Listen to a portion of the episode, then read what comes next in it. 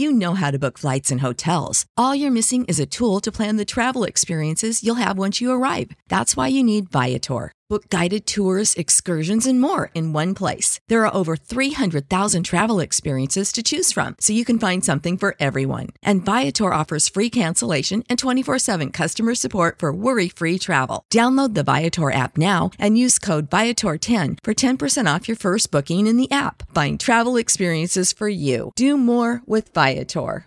Save big on brunch for mom, all in the Kroger app. Get half gallons of delicious Kroger milk for 129 each, then get flavorful Tyson natural boneless chicken breasts for 249 a pound, all with your card and a digital coupon. Shop these deals at your local Kroger, less than 5 miles away, or tap the screen now to download the Kroger app to save big today. Kroger, fresh for everyone. Prices and product availability subject to change. Restrictions apply. See site for details. You're tuned into an all new edition of Talk of Champions. I'm Ben Garrett, and Brian Scott Rippee's coming up in just a little bit. And today's guest is David Johnson. He's back for a recruit check. We need to talk all about some Ole Miss recruiting. But before we do, Talk of Champions is brought to you in part by Mosquito Marshals. Are bugs ruining your evenings outside? Do you want to reclaim your yard from those pesky bugs? Well, Mosquito Marshals is here to help, to let their customers and their families enjoy living outside again. At Mosquito Marshals, their top priority is to keep their customers bite free by providing the best mosquito control services in the industry. The goal is simple to protect their customers' homes and businesses from mosquitoes, fleas, ticks, and they stand by their results. If you're not 100% satisfied, they'll respray your yard for free. But how do I know this? Because I have first hand experience. Mosquito marshals rode out to my house and sprayed my yard. Took them no time, and I haven't seen a mosquito since. And trust me, I'm just like you.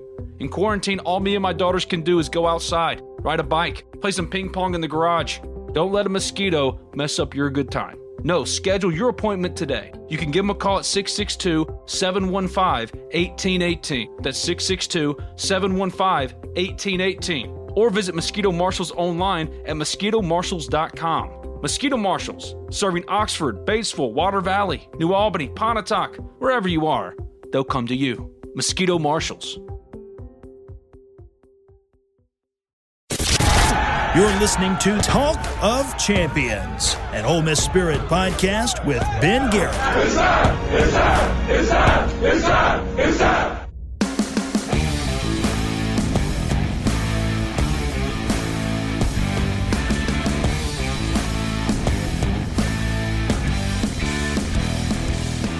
This is Talk of Champions. I'm Ben Garrett at Spirit Ben on Twitter. He's Brian Scott Rippee at BS Rippee. If you haven't already, subscribe, rate, review Talk of Champions on iTunes. When you do, leave a five star review. Don't care what you say, five stars. Five stars. Also available in SoundCloud and Spotify. Just simply search Talk of Champions. I write for the Ole Miss Spirit, OleMissSpirit.com, affiliate of 247 Sports, as does Brian Scott Rippee. And today's guest is from the Ole Miss Spirit.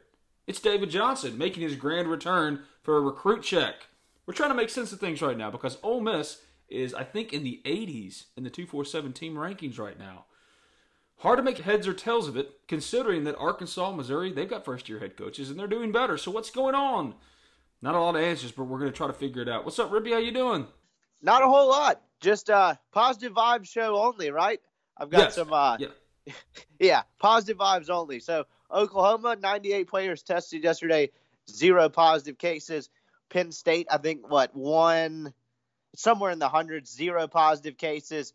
Uh, they've I don't know. I'm just throwing out positive numbers. I think we're getting football in some form. Not sure what it looks like, but uh, as you pointed out beforehand, they have figured out that like you know they figured it out that the bubble stuff like it works. It's just everything around it. Tuesday was a moody show, and I apologize. It was my fault. But today, positive vibes only until we get to recruit check, and then you hear from David Johnson. But for now, positive vibes only. And that is encouraging. The bubble stuff is proven to work or be effective so far. Now, we don't know what it's going to look like yet with the Major League Baseball bubble or with the NBA bubble, but those are pro leagues, and they get paid. The Northwoods League is a college baseball summer baseball league. Those kids have to have NCAA eligibility. They're not getting paid, but they're keeping those kids playing. They're quarantining. They're following all safety protocols, and it's working. College football, on a bigger scale, that could work, but it does bring up the question of fair compensation for them to be assuming such risk and also proving that they are the most essential people on campus. So if they're the most essential, they should be paid as such. Now, maybe that bleeds into name, image, and likeness. We don't know. But you're right. The bubble stuff, especially when you start to look at the numbers and the lack of positive cases because these kids are being quarantined or they're being watched over so closely, that lends itself to football in some form or fashion. And that's all we're looking for here. And if you're Ole Miss, you desperately need it because you need to be able to show kids on the recruiting trail this is what we look like. Apparently, because otherwise, I don't understand why Ole Miss is doing so poorly. It's hard to make heads or tails of it, like I said earlier. I don't really follow the whole struggle for a staff that we all expected to do really well. Three good in-state recruiters, um, led by Derrick Nix, who's been in this state for over 10 years. Chris Partridge, his recruiting reputation precedes him. It's a really strange terrain for them to be trying to canvas here for prospects, but still, I thought we'd be seeing a little bit more success. I'm going to be honest, even with all the restrictions, and when you look at other schools in similar predicaments, and they're doing okay yeah, this is going to be a fascinating topic of debate that's non, thankfully, non-virus related. I guess in some ways, where you're just not talking about cases and what to do. But a fascinating sports side debate of this is like how, like, I'm trying to think of the right phrasing here. Like, what can they be held responsible for, and what not? Like, how much of this is quote unquote their fault if the recruiting kind of continues on this, and how much of it is just, eh, what are you going to do? There's a pandemic going on, and one of the fascinating sides of it, I guess, is to your point, you look around Arkansas, Sam Pittman, still signing kids, still doing pretty well. Like, how much responsibility do you lay on them when the dust settles, whenever this class is signed, whether it meets expectations or not? Like, how responsible for that are they? It depends, I guess, on what a Sam Pittman does, what a Mike Leach does, other first year coaches in this conference. But Ole Miss, up until earlier this week when they got that commitment from the cornerback out of Alabama that I talked about with David, were last of all Power Five teams in recruiting rankings. And you can say rankings don't matter. To a point, I agree with you. But when you're last, last of all Power Five teams, not just the SEC, not just 14th in the SEC, last in all P5s. Nothing about this is normal to where I think that this staff was operating, or at least through evaluation, was operating as normal as possible. Where guys they might not otherwise have taken so early, they refuse them as they normally would, when maybe when you're trying to build a class amidst these remarkable circumstances, you take that kid, right? You take that kid. But Ole Miss hasn't done that. Now six of the top ten kids in Mississippi are off the board. One of the top 10 kids you had was MJ Daniels, and he is blowing up right now. Ole Miss is in the top six for that kid. That's great. But can you land him? Antonio Harmon was thought to be a slam dunk eventually for Ole Miss, and Georgia's putting up a fight. That's all coming with David, but you're bringing up a really good point. What can they be held responsible for? At the end of the day, no matter what, even unfair as it might sound, in a pandemic, the first pandemic since 1918, this is results oriented business, is college football. And that sounds terrible. And you want to give everybody the biggest benefit of the doubt you can. But no one's going to feel sorry for you. And I've heard it come out of the coaches' mouths before in their interviews on Rep Talk with David Kellum because we don't get to talk to him for some reason. And in these interviews, you've heard them said, no one's going to feel sorry for us. No one's going to feel sorry for the results we uh, bring to the field if they're not good. No one's going to feel sorry for us for anything. And that's college football. That's the reality. So what can they be held responsible for? Well, while you might want to give them the benefit of the doubt, and I agree with you, I'm one of those people. They tell you, and everybody knows it, it's all about the results, man. No excuses, just results. Agreed, because there are a thousand excuses you could make, and this is obviously a different type of. And of they'd deal, all be fair. I'm talking about for Matt Luke getting in a 2020 season, right? Oh, you could have made plenty okay, of excuses. Yeah. Some fair, some not. Right? I mean, at the end of the day, though, it's a results oriented business that you mentioned, and that's why they made a tough decision to move on. So, yeah, at the end of the day, they're probably still going to shoulder the blunt, brunt of the blame if the class doesn't pan out. But it probably deserves, I guess, when you judge them in the long run, because the staff presumably still has multiple years here, uh, that at least this particular one is viewed in the proper context. But I just don't is there know where they're anything going to it? go. I don't know where they're just- going to go. I find it interesting. You brought up the Sam Pittman thing, right? And the Mike Leach. Do you look at Leach more so than Pittman? Because Pittman came from Georgia, very similar recruiting footprint, you know, a lot of continuity there to where the guys Kiffin brought in, as we mentioned on last a couple shows ago, I guess, aren't necessarily recruiting this region of the country. Some are, some aren't. But like, is Mike Leach a better gauge to where if Ole Miss gets beat out in recruiting this year, class ranking wise by Mike Leach? That to me is a way bigger indictment than if Sam Pittman nips him by a couple spots. Especially when you consider that Ole Miss has Derrick Nix, Deke Adams, and Terrell Buckley, all of which have been recruiting the state for a long time on their staff, and you're not landing in-state kids. Now, of course, there's the, as we call it on this show, recruiting infrastructure that isn't quite there for Ole Miss after everything that's happened. Not like it used to be. So you do have to face those challenges from schools that have that built-in infrastructure and it's been humming for so long, completely uninterrupted. Now, I, I want to say one thing, and David brought it up, and, and I wanted to wait for David to come on to talk about it, but it, it's a really good point. It needs to be addressed. Regardless of how you feel about Matt Luke as a coach, as a recruiter, he's pretty tough. And having him at Georgia, he's coming after guys in this state. He has a long held relationship with Antonio Harmon. And when you got that Georgia G on your shirt and you've got that relationship, that carries clout. And that's something that Ole Miss is having to deal with as well. So there are a lot of things at play here, a lot of things that go against Ole Miss on the recruiting trail. At the end of it all, results are all that matter. And no one's going to feel sorry for you and Ole Miss is in the 80s. And, and I wonder how much they could actually climb by the end of this. How far can you realistically go? Because when you're coming in, everybody in a normal year would say, oh, this staff, I mean, slam dunk, top 25 class. Hey, man, they, maybe they can get the top 15. Now, what is reasonable? What is acceptable to you? And I don't know what that number is. I don't either. Where did the what did this last one finish at? I can't remember off the top of my head. God, around the 40s. I was about to say, wasn't it high 30s, something like that, around 40? Some, yeah. I mean, you got to make a jump from that, don't you? It's got to be. I mean, they need to be pushing top 25, right? Like if you're in the 26 to 33 range, maybe you kind of get a little more slack. But outside of that, it's kind of like, yeah, what are you doing? That's a long way to go. But you still have a lot of time. Because uh, another thing, not to bring the whole nauseating COVID stuff back into it, but do you have a December signing period?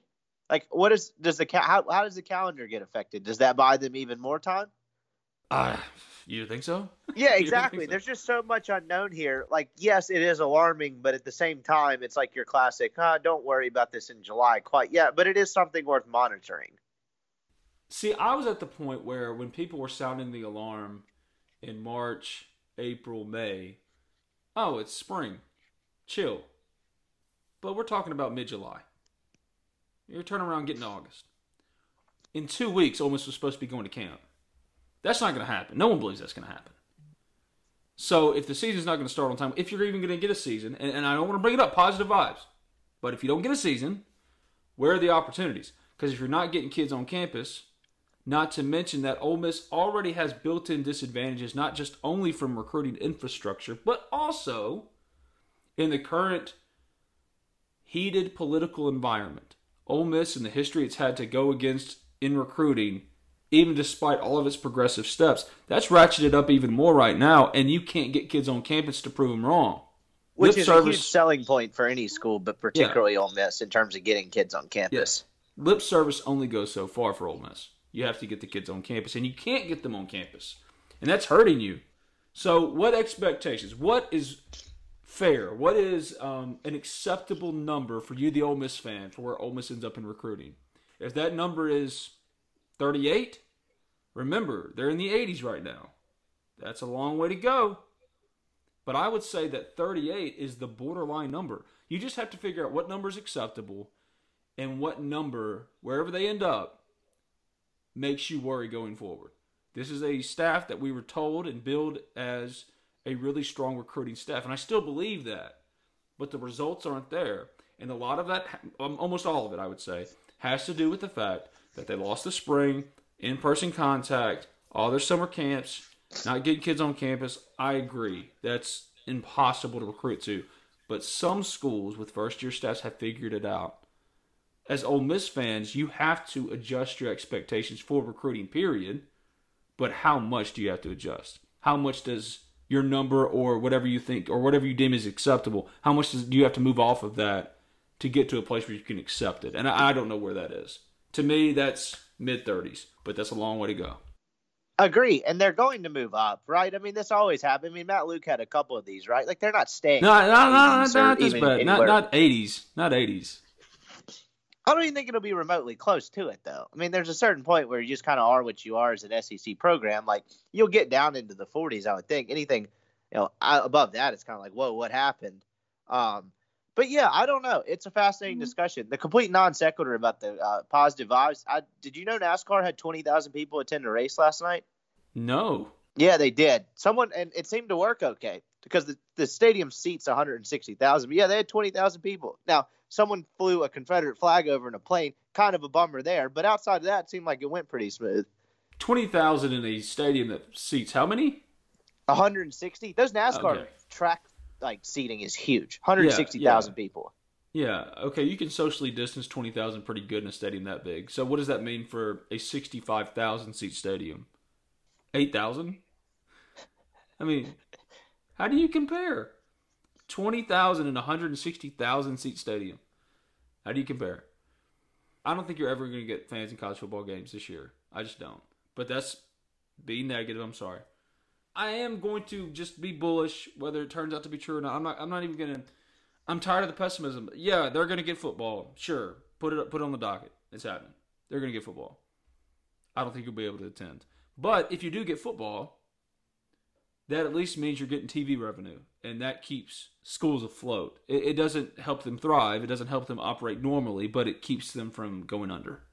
It's just Uh, about survival right now, and that's the same thing in recruiting for Ole Miss. It's just about survival right now. You can't have a complete lost class, just as you can't have a complete lost season.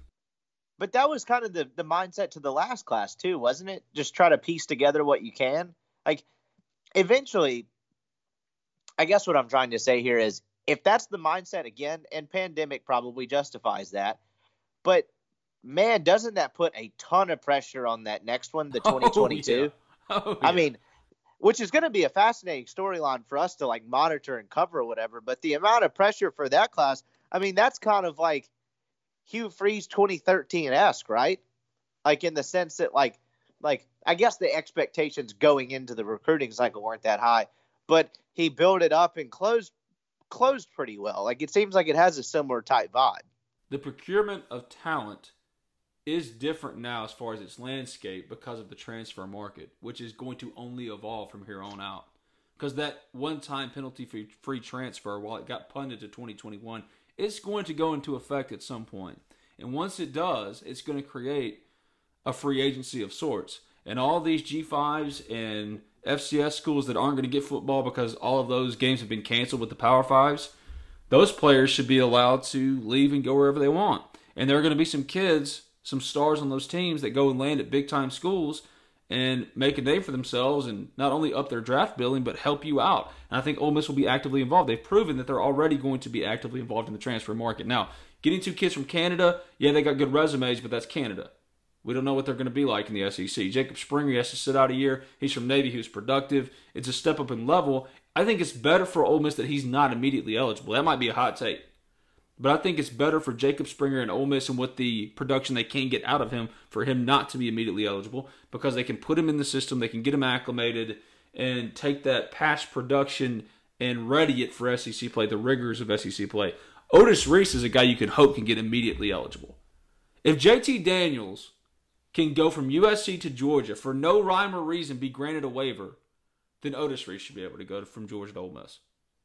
But it won't Yeah, happen. you just brought up exactly what I was going to bring up. Is like you're already essentially kind of at the free agency thing for like major guys because JT Daniels getting eligible is just like it, I think he should be eligible. Don't get me wrong, I'm not against it.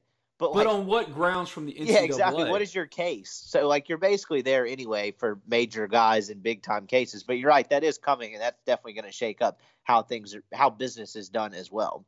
When you see who gets immediate eligibility waivers granted to them by the NCAA, see if you catch a pattern here. Justin Fields, Tate Martell, JT Daniels, and the guys that are denied that had legitimate cases like the offensive lineman at Virginia Tech, Brandon Hoffman, even though his mother had had surgery for a brain tumor. What's the pattern? Oh, it's quarterbacks. It's not only quarterbacks, but it's quarterbacks going to blue blood programs. They get immediately eligible. On what grounds? It doesn't matter. Whatever they want to do. because quarterbacks make the money. Quarterbacks make the headlines. And if you think the NCAA, the backwards ass institution that it is, is not considering those things when it's granting those waivers, that's what's happening. So Otis Reese doesn't matter as much to the NCAA. They can deny that and pretend like they're the guardians of the game when in fact they're just showing you again their hand in exploiting and um, utilizing the different tools at their disposal to suppress and control the labor force. That's all it is. Of course, JT Daniels got eligible immediately at Georgia. But if JT Daniels, in a fair system, in a consistent system, in a precedent setting system, can get eligible at Georgia, then Otis Reese should be a slam dunk. Hell, Robert Allen for Ole Miss basketball, and Ole Miss has applied for an eligibility waiver for him. He should be able to get a waiver. And I guarantee you he doesn't get it just because when has the NCAA ever shown consistency with any of this stuff? Never. What I would love to see, this pandemic has been tough on everybody, and there are far greater concerns in sports. So I don't want to diminish or in any way minimize the impact of COVID and what it's done to this country. Through the lens of sports, let's say this. If we, at the end of this all, can finally expose the NCAA for the sham organization that it is, and Power Five schools finally feel comfortable enough to break off from the NCAA, man, that would be one very small outcome in the grand scheme of things. But in our world, that would change the game completely. And finally, to rid ourselves of this terrible, terrible, corrupt organization, it just it'd be it'd be beautiful. Out of all the miseries, because it's positive vibes only day. So out of all the misery, there's a positive. Get rid of the NCAA. You don't need the NCAA. You don't need a ruling body. You're pretty much about to have free agency. Let's go.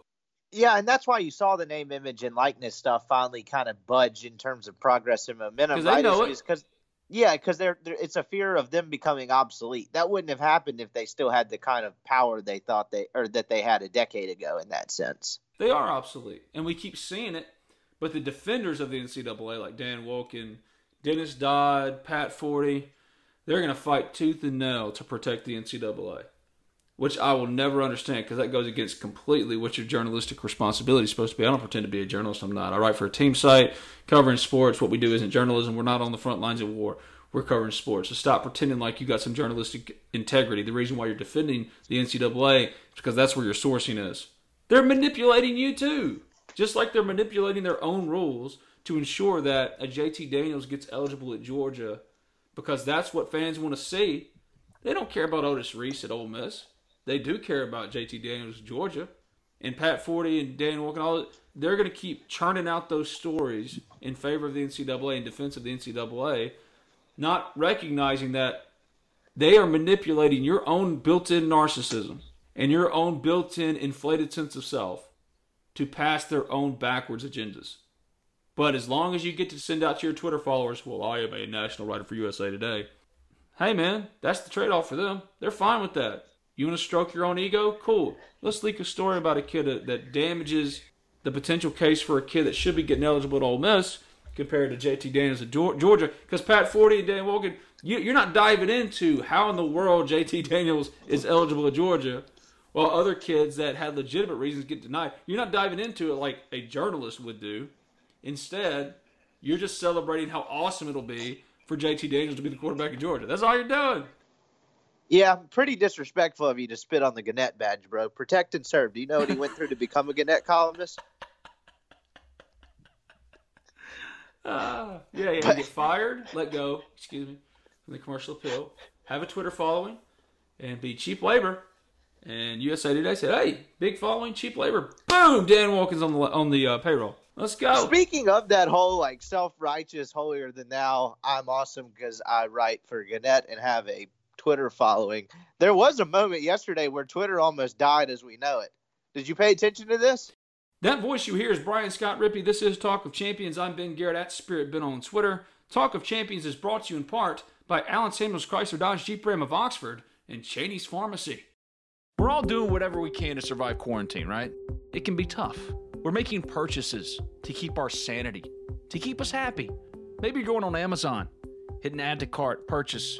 Maybe, just maybe, you're in the market for a new car. And if you are, I know the place you should go. The only place you should go. And that's Allen Samuels Chrysler Dodge Jeep Ram of Oxford. From new and used sales to parts and service, Allen Samuels of Oxford aims to provide a truly stellar automotive experience. But what separates Allen Samuels Chrysler Dodge Jeep Ram of Oxford from every other dealership is Allen Samuels aims to address each of your needs with the utmost respect, care, and attention to detail. Most everyone who's listened to this podcast should know by now I only vouch for sponsors I truly believe in. If I myself have not had a personal experience with any sponsor, they're not going to be on this podcast. And my longest relationship is with Allen Samuels Chrysler Dodge Jeep Ram of Oxford. Why? Because I can't say enough good things about Brian and Mason and the rest of the team. I don't like to haggle. I don't like to negotiate. I don't like the whole process of buying a car. With Allen Samuels Chrysler Dodge Jeep Ram of Oxford, you can avoid all of that. They're looking out for you. So give them a call today, 662 234 8000. You can stop by and see them at 2201 East University Avenue. That's just past Kroger. Allen Samuels Chrysler Dodge Jeep Ram of Oxford, the only place to find your perfect car, truck, or Jeep. Allen Samuels, let's be friends. Self isolation, quarantine has brought about its own set of problems. Don't let your pharmacy be one of them. Cheney's Pharmacy, they've earned your trust. You can count on them. Cheney's Pharmacy offers prescription synchronization, immunizations, compounding, a two lane drive through, and available hours that ensure your needs are met on your own time. Cheney's also accepts all third party insurance. It's a locally owned pharmacy that has been in Oxford over 40 years. Cheney's Pharmacy provides the best customer service out there, hands down. Give Cheney's a call, 662 234 7221, or go visit them at 501 Bramlett Boulevard. That's right off of University Avenue. They're open 9 a.m. to 9 p.m. Monday through Saturday, 1 p.m. to 9 p.m. on Sundays. You can find them online at Cheney'sPharmacy.com. We've all got our own set of problems. Don't let your pharmacy be one of them. Cheney's Pharmacy, much more than just a pharmacy. See, this is what's so beautiful about my day yesterday. I played terrible on the golf course, but a friend of mine who I hadn't gotten to spend enough time with lately, we finally got to uh, go out on the golf course and just hang out for a little bit.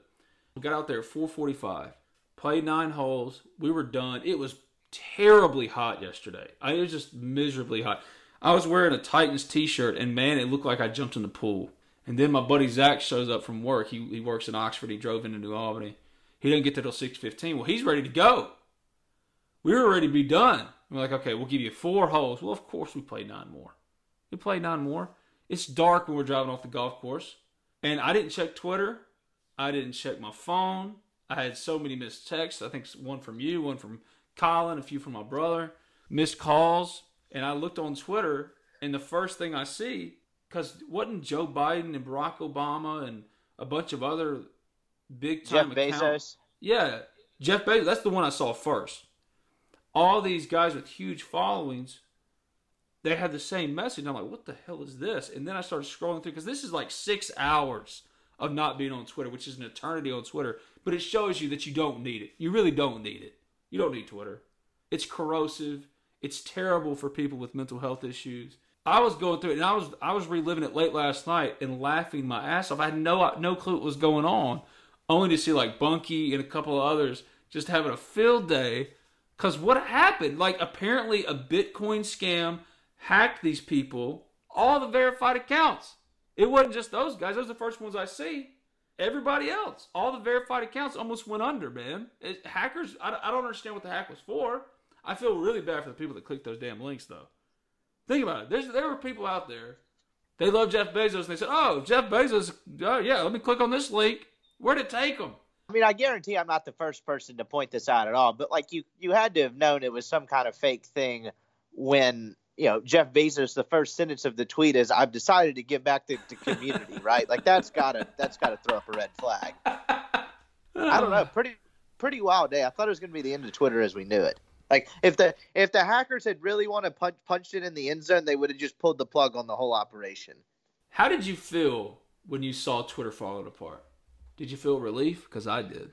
I was relieved about the potential to not have that in my life anymore. It was like, please, hacker nerd guy, take this drug away from me. Like that's exactly what I was thinking. Because Yeah, I mean, I need to get we, I was talking about this with someone the other day. It's impo- like Twitter is like the perfect function of like like in terms of you getting like hooked on it is because you have to constantly be on it to keep up with any sort of trend that goes on there. So in order to be like Twitter savvy, you have to just, be a slave to it, which is just absolutely terrible for you. What I decided to do to take a step away. I haven't been on Facebook in three years. Instagram is the worst thing for mental health. Instagram is a nightmare. But Twitter, it's all the time. It's the first thing you check in the morning. It's the last thing you check before you go to sleep. That's an addiction. I've been rewatching The Wire. That's what I've been doing lately. I feel like bubbles, man. You know, I wanted to get clean. I thought I was going to do it, and I was kind of doing it yesterday. Played six hours of golf, and I get back on, and what's the first thing I do? And I think I see Open my Twitter. yeah. I think I see my end to finally get out, and I can say, well, you know, I'm worried about my own security or whatever, my computer and the hack. It's scary, and to get to the end and for that relief to immediately be zapped to go right back to where I was. It's like in season one or season two of The Wire when he was trying to get clean. He'd done it for three days. Keeman gets shot, and now he's back on it, man. The relief was there. I thought it was done. And then I get to the end of the timeline, and we're back up, baby. Yeah, and if it had gone down for good, there would have been this weird, like, collective sound across the world, and you'd have been like, "What is that?" And it's just everyone's deflating ego. Congrats on your 23,000 Twitter followers. You can fill up a quarter of a tiny football stadium. You are not a brand. I told my mom that a couple days ago. We were eating lunch, and I said, "I- "I'm thinking about getting off Twitter." And mom went, "Wait, wait, you got you got a pretty big following." I said, "Yeah, yeah. What does that matter? Twitter don't pay." So If I, I ever uh, fully get out of this industry, I'm out. I'm out. I used to say I was on Twitter because I loved following baseball, Major League Baseball in real time, and getting breaking news, which is what it's there for. But what's the benefit compared to what's the trade off? What's the benefit compared to what it's taking away from you? If you found out that Yasiel Puig signed with the Braves, which is what I did late, I went and bought a mower a couple of days ago. Got on that mower, zero turn. Got on that mower at my house immediately mowed my yard. I got two acres, man. It's a big yard. So it took me a little bit. I was just listening to some music, not checking the phone. You can on a mower. You, uh, well, you might not know this. Have you ever mowed a lawn in your life? Yes. Okay, well, that's good. I'm actually surprised. You Jackson kids, I don't know. So I was on this mower. jackhammer, too, not to brag. Dude, there's no way you handled a jackhammer. Oh yeah, I had to work manual labor first summer college job. It was actually back at my high school, and we were doing we were building a new brick wall and tearing one down. And I wasn't big enough to actually operate this 96 pound air I'm hammer. saying. And so they put bricks in my pants so it would go down into the ground easier. Oh, it sounds like the jackhammer's as big as you, man. I love you, but ow, ow. Anyway, so I'm on It the was board. Awful. I'm blowing and going. I had so much fun on the zero turn, man. I'm having a blast. And I get off and I check my phone because that's what you do. And I don't even get on Twitter, but my text messages blew up. I got Bennett Hip, who's co-host of this show, my brother. Puig to the Braves. I found out late. I mean, hours late. Okay, so what did I really lose not finding out immediately that Yasiel Puig was a Brave? That was awesome. I love Yasiel Puig. I was excited. But I was just as excited hours later. What was the what's the benefit then of being there just so you can see it immediately? It's this instant gratification stuff. It's having to have it right now. You don't have to have it right now. And there's something incredibly freeing about getting your breaking news like we used to get it. Because you're younger than me, but back when I was in high school, we didn't have any of this stuff. So that's how we found out. We knew about when Matt Luke was fired the night the decision was made. We knew about it before they went and had the team meeting. Back then, you found out a day late. And there's something freeing about that. Because your life is not is not controlled by what's happening right now. Do I have to know what's happening right now all the time? I, I Yeah, long for those days. Those days of, hey, uh, what's happening with the government? I hadn't heard from the government in a month and a half. I long for, hey, what's happening with uh, this program? How's state doing in recruiting? I don't really care how state. I've never really cared how state's doing in recruiting. But you get what I'm saying, though. There Yeah. would be much less of a distrust with the media if there wasn't just this constant urge to I have to have it right now and put it out because it you you don't take the time to be careful and actually get as much time to be careful and actually get things right. And I'm not the uh, media's lying guy. I mean, I work. No, but it's true, industry. though. With that. 99% of people do an incredible job, but there is such an urge to be first and get it right now, which is kind of ironic because you don't really ever own a story anymore for longer Never. than 45 seconds because it's Never. aggregated and just eaten alive from within. But there would be much less of a mistrust with the media if there was no Twitter and the news cycle slowed down a little bit in the sense that like you just aren't constantly seeking more and more information. And then second off, I think Twitter has done more to just just destroy the national discourse more than anything because yeah, I mean any asshole that can read and write and make an account can just get on there and say whatever the hell they want, and it's just absolutely awful, and it tricks people into thinking it's actually a reflection of real life. Yeah, I, have had to get you to remind me of the stats. What are the stats again? It's like what like like 20% of the population's on twitter and then like 11 is active. It may be even less than that. I'll look it up. But yeah i mean it's it, it it's minuscule. So like your little tweet that got like 30,000 retweets like congrats man. 98% of the world has no idea who you are. That's not that's a clue and nor do they care. That's the thing like you get all these scandals on like everything like the latest scandal or the latest boycott or whatever is on twitter where someone's had to issue an apology like I think about my parents and grandparents who aren't on it. They don't like it's the end of the world in some people's world online, but like 90% of the country doesn't know it happened because they aren't on Twitter. I did not know what was going on with the Bitcoin stuff at all. I had I was oblivious to it completely. Completely oblivious. And that was so free, man. And I'm a victim of being one of those people that's just trying to get the information out quick and not vetting it through as many sources as possible. This happened when Matt Luke was fired. And I had a coach call me, coach of a kid that Matt was recruiting. Matt was in his home, and the kid found out about him getting fired through Twitter and asked him in his home about it. And Matt had to basically say, I don't know, I don't know. And I put that out there, and I put that out there incorrectly in a rush to be first. For what reason? For what reason? For my own ego? And Pat Forde took that incorrect information. That was my fault. I screwed up. But Pat Forde took it and used it as a little anecdote in a story he was writing that was pretty much anti Ole Miss as to be expected from Pat Forde in regards to firing Matt Luke. So that's the danger of Twitter.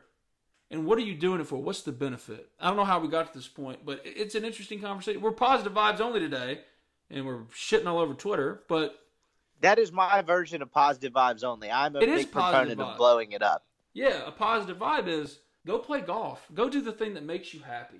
You're not going to miss anything. And whatever you do miss, you're going to find out about it later. Hearing about stuff through word of mouth is so much more freeing. Hearing about Yasiel Puig becoming a Brave through a friend of mine was so much more freeing and so much more enjoyable and fun than hearing about or reading about it in a tweet from Ken Rosenthal right when it happened. Of course, the story behind how that news broke was awesome. Some fan was at the battery and he sees Yasiel Puig walk out of a hotel and he's like, I don't want to be the guy that's one of those dudes on Twitter that says, I think Yasiel Puig's about to be a Brave, but I just saw Yasiel Puig. and they Puig to the Braves and he broke the news. That's that's fun stories. it was hilarious. He goes, I don't want to be that guy, but I'm 99% sure Puig just walked out of the Omni. It's impossible not to know who Yasiel Puig is if you're a baseball fan and you see him. It was Yasiel Puig, and he breaks this news, and that's great. That's a cool story, but it's a cool story. It's a cool moment. You don't have to be living in that moment. What we live in these days, man, is the fear of missing out. That's all it is. Instagram is all about FOMO. We look at people and, and, and look at their lives through the filters they've created on Instagram, and we wish for what they had. And it deteriorates your relationships at home. It deteriorates your relationships with your friends, with your family, with your kids. Twitter, same thing. You feel like you got to be plugged in. You got to know what's happening right now. Well, what's happening right now around all this stuff Instagram, Twitter, Facebook what's really happening is life. You're missing out. How do you want to spend your time? I have not gone and played. I haven't done anything as far as hanging out with my friend Flood in months. And me and Flood have been best friends since I was in second grade. And finally, we just decided to get together. We're going to go play golf and he put on a show. He kicked my ass, and I've been playing pretty regularly, and he kicked my ass, and it was great because I got to hang out with my friend, and then I get back, get back into the muck. But my day was spent more constructively because I had face to face time with a human being rather than my phone. So you want positive vibes? Get off your phone. I promise you, you're not missing anything. And you're not going to convince anybody to change their political views or their religious views or their views on anything by your tweet. I'm not telling you to back off all the way because, heck, for me, it's a drug too. Take days where you back off as much as you can. And later in the day, you can see what all the fuss was about. But you'll be all right. You'll be all right. I don't know if Ole Miss is going to be all right in recruiting. What's acceptable to you? Ole Miss did jump 12 spots with a commitment this week, so let's talk to David Johnson for a recruit check. Before we do, see you, Rippee. Yeah, just to fully contextualize this, 22% of American adults are on Twitter, and the top 10% of that 22% accounts for over 80% of all tweets. So, uh, very, very, very loud vocal minority. That being said, check me out on Twitter at BS Rippee. See you next time. I'm Ben Garrett at Spirit on Twitter. Both Rippee and I write for the Miss Spirit, OleMissSpirit.com, affiliate of 247 Sports. Subscribe, rate, review, talk with champions in iTunes. When you do, leave a five star review. Doesn't matter what you say as long as it's five stars. Also available on SoundCloud and Spotify. Just simply search Talk of Champions. David Johnson writes for the Ole Miss Spirit too, and he's here for a recruit check on the Modern Woodmen phone line. And we're going to him right now. But let's first hear from Modern Woodmen and BNA Bank.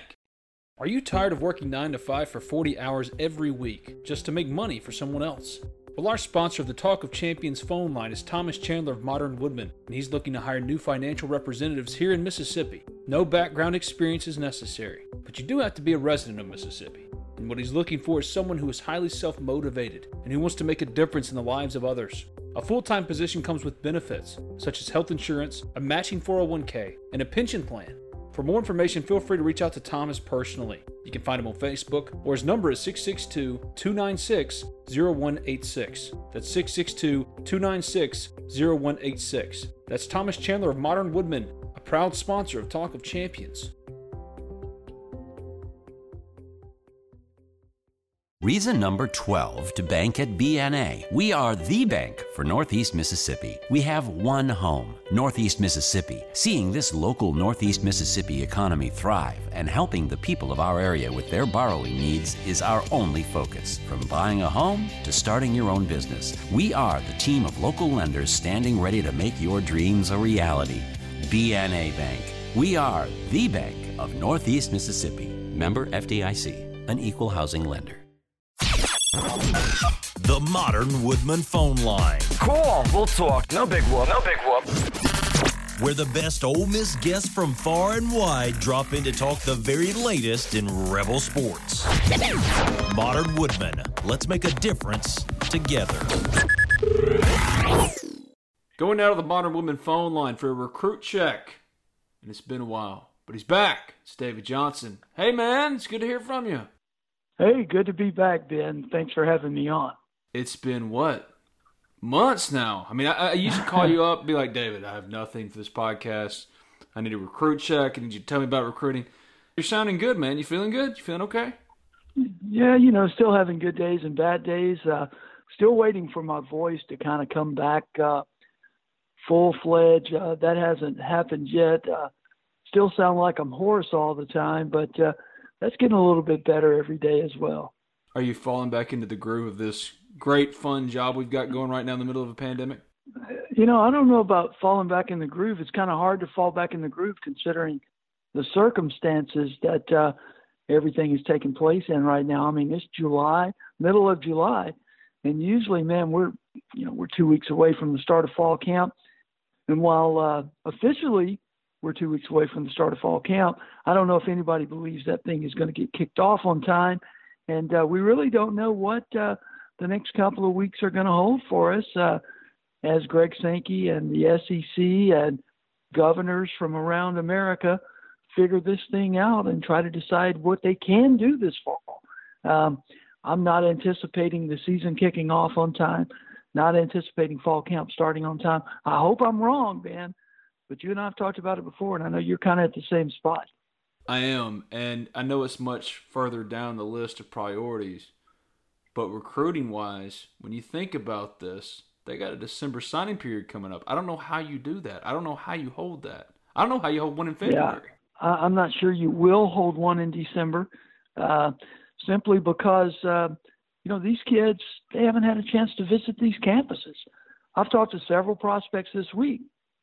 You know, even a guy like Elijah Sabatini who committed to Ole Miss at the end of June, he's never stepped foot on the Ole Miss campus ever because of this COVID situation. Uh, Antonio Harmon has pretty much shut his recruitment down, not because he knows where he's going, but because he can't go see anybody or or go anywhere to take visits.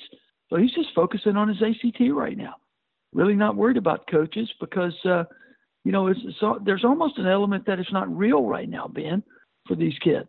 I mean, they can't go see the place that they're going to spend the next four to five years until the COVID restrictions are lifted, and nobody seems to know when that's going to happen.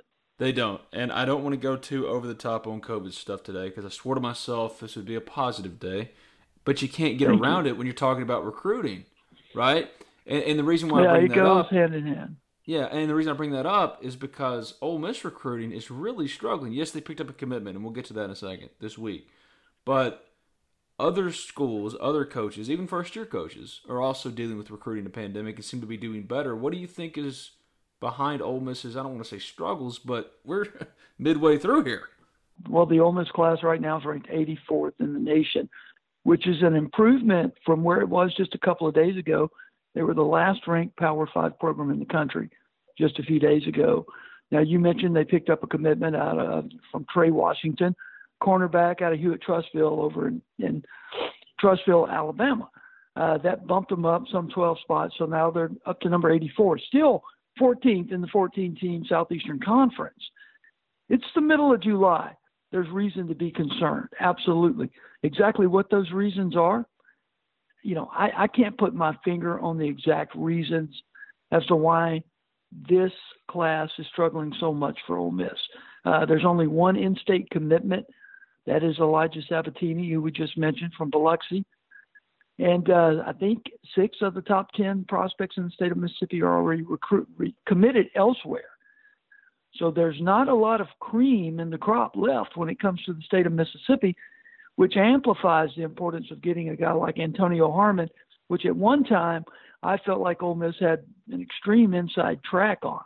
I will say this don't underestimate the power of former Ole Miss head coach Matt Luke in luring Harmon to Georgia. Harmon has a special relationship with Luke, and uh, Luke is recruiting him for Kirby Smart and the Bulldogs. And uh, it would not surprise me if they were able to steal him from the state of Mississippi. That's not to say Ole Miss is out of things. That's not the case at all. I think Antonio Harmon likes Ole Miss. He, I think Ole Miss was his first love. We'll just have to see how that one plays out come December. Uh, but uh, you know, Ben, historically, I've just always felt that you've got to mow the grass in your home state first. And uh, you know, the numbers tell us we don't have to have an opinion on this. The fact that there's one in-state commitment in the middle of July tells you all you need to know about the state of Mississippi right now. We'll get right back to David Johnson in this edition of Talk of Champions after I tell you briefly about LB's Meat Market, a proud sponsor of Talk of Champions. Talk of Champions is thrilled to welcome LB's Meat Market as one of its newest sponsors. LB's, the preeminent butcher shop in Oxford, Mississippi, the place to go for any and all of your meat needs. Just right now, they've got the Lane Train Special, a six ounce bacon wrapped filet for $10. They got fresh seafood, grill packs, and a lot of different types of sausages. Put simply, if your grill is in need of meat, the only place to go in Oxford, Mississippi is LB's Meat Market. Give them a call today at 662 259 2999. That's 662 259 2999. Stop by and see them at 2008 University Avenue. That's just across the street from Kroger. It's LB's Meat Market, your butcher shop in Oxford, Mississippi.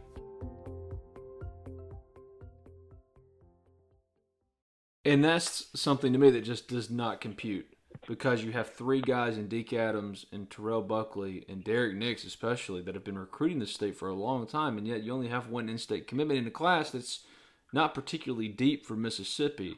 It's just more concerning than that because of the lack of commitments and the lack of any really momentum with any number of guys.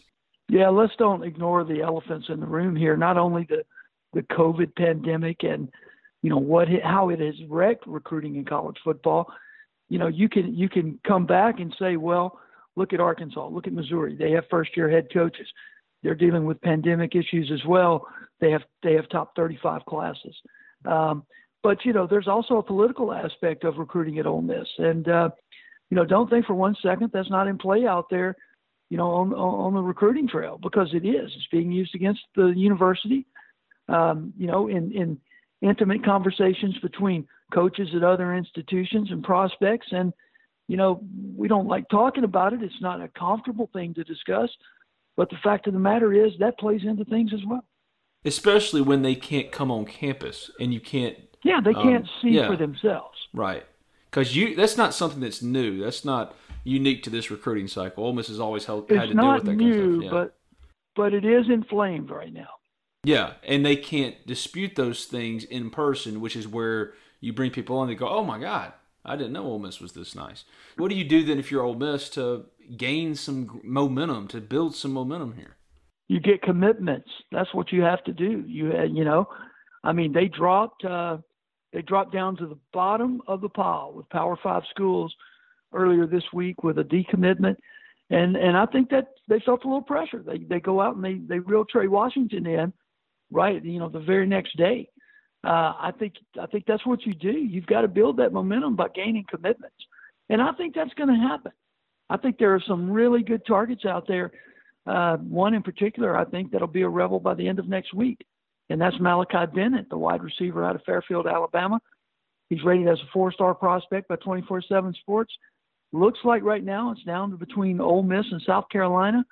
Uh, talking to some sources out in South Carolina, even they feel right now that Malachi Bennett is going to be a rebel. You've got to get more kids in this class. A six-man class, hard to catch fire. You know, turn six Yeah. into 12, and 12 will turn into 24 eventually. I think uh, this staff was caught a little bit too being a little too bullish about taking particular commitments because they were operating as if it was a normal recruiting cycle and a normal way to evaluate and stuff. But and they were maybe not turning away kids, but not taking guys that maybe wanted to commit early. Is that fair? Uh, yeah, maybe so, but I don't I don't begrudge them for that because you don't want a class of 25 where half of them are going to be special teams contributors over the next four to five years. I mean, you're trying to hit the ball out of the park with every kid you bring in. That you see something special in him, maybe somebody else didn't, like an Evan Engram. You know, when Maurice Harris went after him so hard, uh, a Mike Hilton that Hugh Freeze almost did not take. Uh, you know, you're looking for those kind of special quality kids right now, and uh, you know, I, I'm, I'm more into quality than quantity. I think that's his staff's approach as well. I think they like all six kids that are in this class right now. Um, you know, I, I, I just hate to see you lower your standards, so to speak, just to fill it up. And I don't think they're going to have to do that. If we ever play football, Ben, I think this is a group that can produce a winning record and go to a bowl game this year. And that's certainly going to build momentum and help in the recruiting department. But what if they don't have a season? If you're not playing a season, kids aren't visiting campuses. So I, I just do not understand Yeah. how anybody will be able to navigate this and how the NCAA will be able to give these kids the right opportunity to find the school that they're looking for, be it push everything to the spring, even signing. I, I- I don't know what you do. I will ask you this How big will this class be if this class ever does get signed? I think 25, 27, 25 to 27 kids. It's Oh, man, capable of holding that many. Yeah. I That's mean, a you're long way to go. the finish line. long ways to go. And the thing of it is, as you pointed out, you don't know how treacherous the terrain's going to be to get there. You, I mean, we just we don't know what's going to happen today or tomorrow, much less December when early signing period rolls around. I don't think you're going to have an early signing period. I could be dead wrong on that, but uh, it's impractical. I mean, the NCAA is going to be asking kids to make a commitment, a lifetime investment commitment, without ever having stepped foot on these college campuses. That's absurd, Ben. I mean, you're a father. You wouldn't want your daughters going to a college they'd never been on before, making that kind of commitment. Uh, they've got to figure this thing out, man. They have to, whether or not they have to set aside one day for one prospect to come on the campus, wear a hazmat suit and a mask, whatever they have to do. These kids need to see where they're going to be living, where they're going to be playing, the coaches they're going to be dealing with before they make that kind of commitment. And I don't know what the NCAA is going to do on that. Their laundry list is long and extensive, and that ain't number one right now. They're trying to play football. If they can get that resolved, maybe they'll go on and try to start figuring all this out. I don't envy Greg Sankey. I don't. I don't envy any of these conference commissioners. I think. I think the Big Ten and the Pac-12 both jumped off the cliff too early. I think the SEC, ACC, and Big 12 have done the right thing in trying to foul and extend the game. Basically, that's what's going on here, so that they're going to make a, a, a, severely impactful decision at the very last moment that they possibly can. And I think that's the right move by Sankey and the SEC. They want to play football. What I don't understand is this talk of conference only stuff and things like that. Look, it's no safer to travel to Fayetteville and play Arkansas than it is to travel to Houston and play Baylor. I don't get that. I mean, if you're going to travel, you're going to be exposed. And, and we've seen firsthand, you can't mitigate the risk of coronavirus, COVID 19, whatever you want to call it, inside your own building. You can't do it. It's impossible. And, um, you know, I, I mean, that there's just going to be some risk with this. And um, they want to reduce that risk as much as they can. I understand that. And, and, and, and that's commendable. But um, Ben, we, we just don't know. We don't know what's going to happen tomorrow. So tell me about the kid that committed. Yeah, Trey Washington. Uh, you know, I think it's a really good pickup for Ole Miss. Trey is, uh, as we mentioned, out of uh, Hewitt Trussville over in Alabama. That's been a fertile hunting ground for Ole Miss in the past. Um, you know, he's a six foot and 195 pound cornerback, and he will play corner on the next level. Had a pretty impressive offer sheet, Ben. Now, you know, let's be honest, we don't know what offers were committable at the time he committed to Ole Miss and which ones were not. But I mean, you look down his sheet, and I mean, Louisville offered him, Kansas State, Maryland, Memphis, Mississippi State was after him, uh, you know, and then a whole host of group of five schools. But I think he's a kid that uh, he's not going to come in and make an immediate impact, but two, three years down the road could be a very solid cornerback in the secondary rotation for the Rebels. What's up with MJ Daniels? He was at one time a commitment to Ole Miss. Yeah, no doubt about it. Uh, and MJ's kind of blowing up uh, out of George County down there. Tennessee offered him earlier this week, so he's stacking the offers. He's become a very desirable recruit. Uh, talking to Elijah Sabatini yesterday, uh, he's one of the guys Elijah's kind of focused on. He talks to him uh, several times a week about you know join joining him at Ole Miss.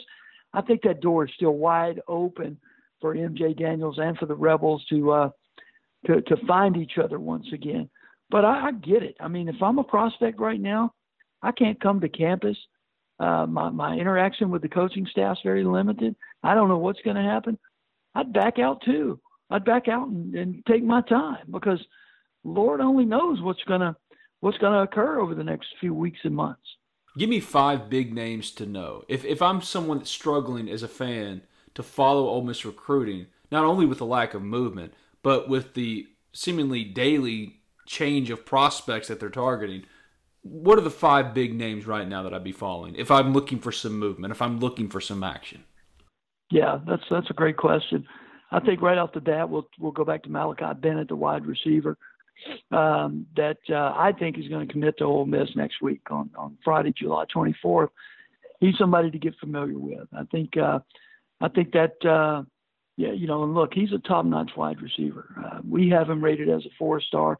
He's a three-star composite-wise, but big, tall, physical type guy that uh, could fit into this uh, tradition of Ole Miss receivers that we've seen develop over the last decade or so. Uh, you know, I, obviously, I think the quarterback position is something to watch. Uh, I'd keep an eye on Maddox Kopp out of St. Thomas High School in Houston, Texas. Got the Ole Miss offer a couple of weeks ago, uh, and uh, he's very, very interested in Ole Miss. Plans on getting here as soon as the COVID restriction is is lifted for a visit. But again, I mean, there's a recruitment right there. It's in neutral right now until things change in this world. So we'll just kind of have to see. Uh, you know, you look inside the state of Mississippi. You bring up MJ Daniels. He's certainly one to keep an eye on. Um, you know, I really like him. I'd like for him to be a part of this class. I think he's a guy that could come in and just make a big time impact right off the bat. Uh, those three just kind of jump out at me. Uh, they need offensive linemen. Uh, you know, you've got some guys who are going to be leaving after this coming season. They've got to replace those guys, and and not to get off track here, but let me tell you this: the last two offensive line classes Ole Miss has brought in, those guys are going to be really, really good. I'm talking about the group that'll be redshirt freshmen this year, with Caleb Warren. Uh, you know, Nick Broeker's in that group. He'll be a sophomore but he's in that group as well.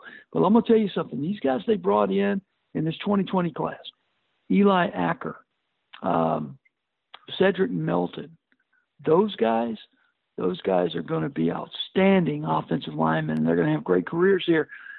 But you still got a couple of spots you got to fill on the offensive line in this class. And, uh, you know, I, I mean, right now, Ben, it's kind of been spitball offering out there. I would just say that, uh, you know, they've got a lot of a lot of offers out, and you know, as far as the guys to emerge, um, you know, I think that's yet to be seen as to who to keep an eye on. Uh, and then and then the guys in the state of Mississippi. I mean, um, you know, they obviously are going to have to sign more Mississippi guys, and that would be something that uh, that you know I'd be uh, I'd keep a really really close eye on.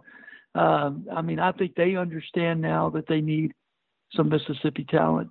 Uh, the top three guys in the state are committed to LSU, Oregon, and Florida State. Hadn't been a banner year for either one of the SEC schools with the coaching changes, first year staffs, and all that. As a matter of fact, only one of the top 10 recruits in the entire state of in state school. That's Brandon Buckhalter, former Ole Miss commit who flipped to Mississippi State. I think that's somebody to watch. I think that could flow back to the Rebels way as well. So I keep an eye right there. Antonio Harmon, we talked about. I mean, to me, he's the prize of the state of Mississippi, and he has been since day one. I've been watching this kid since he was in ninth grade. I've had him had him in multiple camp settings. He reminds me of a young DK Metcalf. He's got that kind of frame. He's got that kind of work ethic. He's already 6'4", 205 pounds. He gets in the college strength program. He's going to play at 6'4", 230. And uh, he is a monster and a, an extremely hard worker. And I'll I'll just go on record. I know there are three guys ranked higher than him in the state. I think Harmon is the prize for the entire state of Mississippi. And uh, right now, his crystal ball is 100% to Ole Miss. And uh, you know, I I'm not how I'm not sure how strong I feel about that. After I had about a 30 minute conversation with him yesterday, I'm telling you, he's wide open, and Georgia's got his ear right now. Ole Miss is going to have to work hard to keep him in state we'd been hearing for so long that Ole Miss was in the pole position for Harmon, Isaiah Brevard, uh, just a number of different guys, and then all of a sudden, just the worm turned. I just, when did it happen? And it can't just be about COVID, man. It just that can't be the only thing.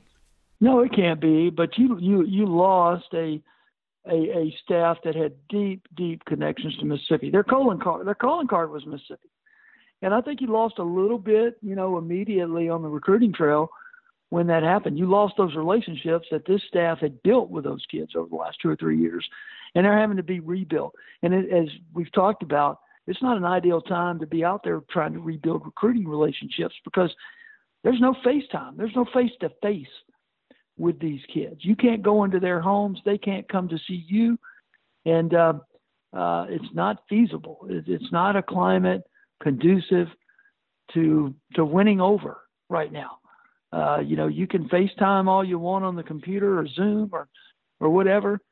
It's different. It's different than being in the same room with a kid or a coach coming there and sitting down with you, your mom, your dad, your brother, your sister, and telling telling you all what he can do for your kid if he decides to come and get an education in his place. So, you know, there's some handicaps out there right now that are uh, that are just not overcomable. And again, I know I hear this all the time. Well, they're doing it at Alabama. They're doing it at Arkansas. They're doing it at Missouri. I don't have an answer for you. I really don't have an answer for you. Other yeah, that's what we're trying to figure out right here. That's we're doing it in real yeah. time. We're trying to figure it out for you. Yeah, there's the extenuating circumstance of the inflamed political situation that, again, we don't talk about, we don't write about, but it's there. Folks, if you don't think it matters, I mean, it does matter. Uh, deciding where you're going to play college football, where you're going to send your kids to play college football, it's a very personal decision. And it takes in a lot of different aspects.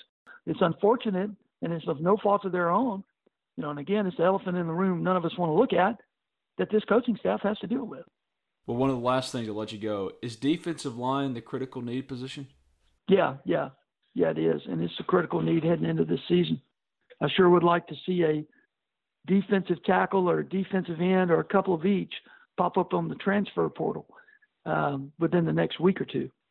I'll tell you that. Yeah, I mean you're you're talking about a spot where uh, you know if you didn't know who Benito Jones and Josiah Coatney were last season, you're about to learn how important they were. And I know Benito didn't go out there and make 95 tackles, but the disruption he created on the interior of those offensive lines was was was so so important, and so was Coatney.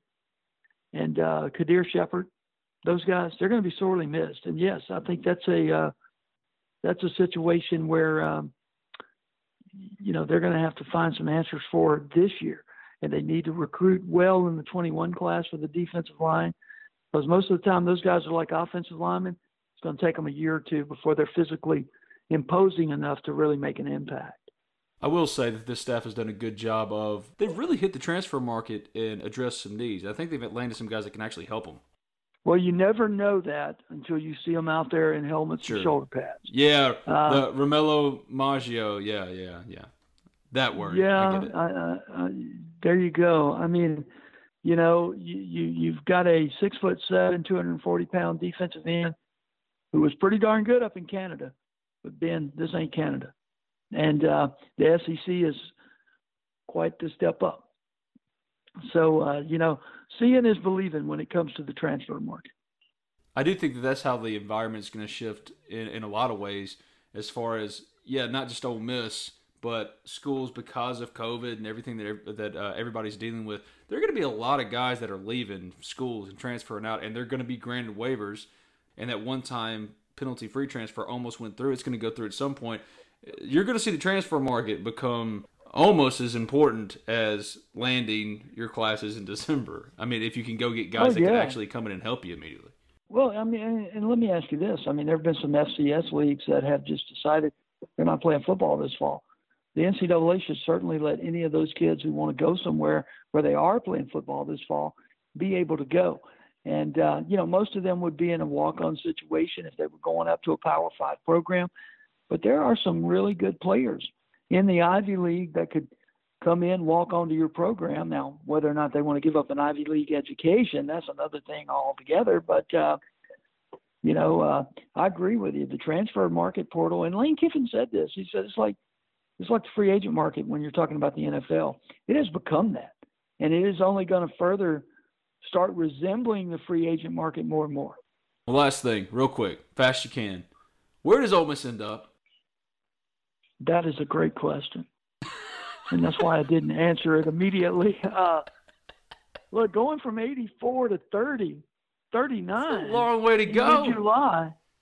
That's a that's a that's a big big stretch. Uh, yeah, I think they'll break into the top 40 with this class. Um, little luck or so, putting together a winning season, going to a bowl game if we have a season, will certainly help in that. But um, you know, we talked about the top 10 prospects in the state of Mississippi, guys who could make you shoot up those recruiting rankings. Six of the 10 are gone. So uh, you better get Antonio Harmon if you plan on doing that. Um, but yeah, I could see this. It's absurd to think an SEC program is going to finish below 60. I could see them rallying and finishing inside the top 30, maybe in the mid 30s. Uh, yeah, I could see that happening. It's too early to say it won't happen. Well, it's good to hear from you, and it's good to hear your voice talking yeah. about Ole Miss stuff and not, you know, all the other stuff, man. I mean, you know, we've yeah, all missed no you, doubt. man. You know that. We've talked about it a hundred times all off the well, record, I missed everyone too, and uh, man, I, you know, I'll just uh, take this opportunity to thank you and Chuck and Yancey again for how great you guys were uh, to me, to my family throughout the whole process. I think I think you and my daughter Sydney are, are friends now. She asks me every day, "Hey, if you talk to Ben, how's he doing?" so, uh, so uh, here's the new relationships and moving forward. Uh, but uh, and thank you all, and thank all the subscribers, man, for yeah, hanging golly, in there. You guys were so encouraging, and thank you all for that. I really, really appreciate it, and it means the world to me. Thank you, buddy. Good to hear from you. That's a recruit check as best as we could do. We'll do it again. All right, Ben. Thank you. When you need mealtime inspiration, it's worth shopping Kroger, where you'll find over 30,000 mouthwatering choices that excite your inner foodie. And no matter what tasty choice you make, you'll enjoy our everyday low prices, plus extra ways to save, like digital coupons worth over $600 each week. You can also save up to $1 off per gallon at the pump with fuel points. More savings and more inspiring flavors make shopping Kroger worth it every time. Kroger, fresh for everyone. Fuel restrictions apply. Save big on brunch for mom, all in the Kroger app. Get half gallons of delicious Kroger milk for 129 each, then get flavorful Tyson natural boneless chicken breasts for 249 a pound, all with your card and a digital coupon. Shop these deals at your local Kroger, less than five miles away. Or tap the screen now to download the Kroger app to save big today. Kroger, fresh for everyone. Prices and product availability subject to change. Restrictions apply. See site for details.